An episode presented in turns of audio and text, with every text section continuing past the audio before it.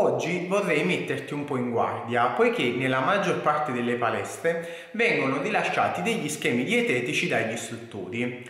Ora, qualche istruttore all'ascolto potrebbe dirmi No, ti sbagli, io do solo dei consigli. Bene, ma dare dei consigli non vuol dire rilasciare uno schema con grammature di alimenti, timing e integrazione annessa. Non vuol dire eliminare o ridurre al minimo pasta e pane vuol dire assolutamente altro. Sei libero di dare dei consigli, chiunque può dare dei consigli alimentari, ma tu vai oltre il semplice consiglio. Non basta scrivere come titolo dello schema che rilasci consigli alimentari per lavarti le mani.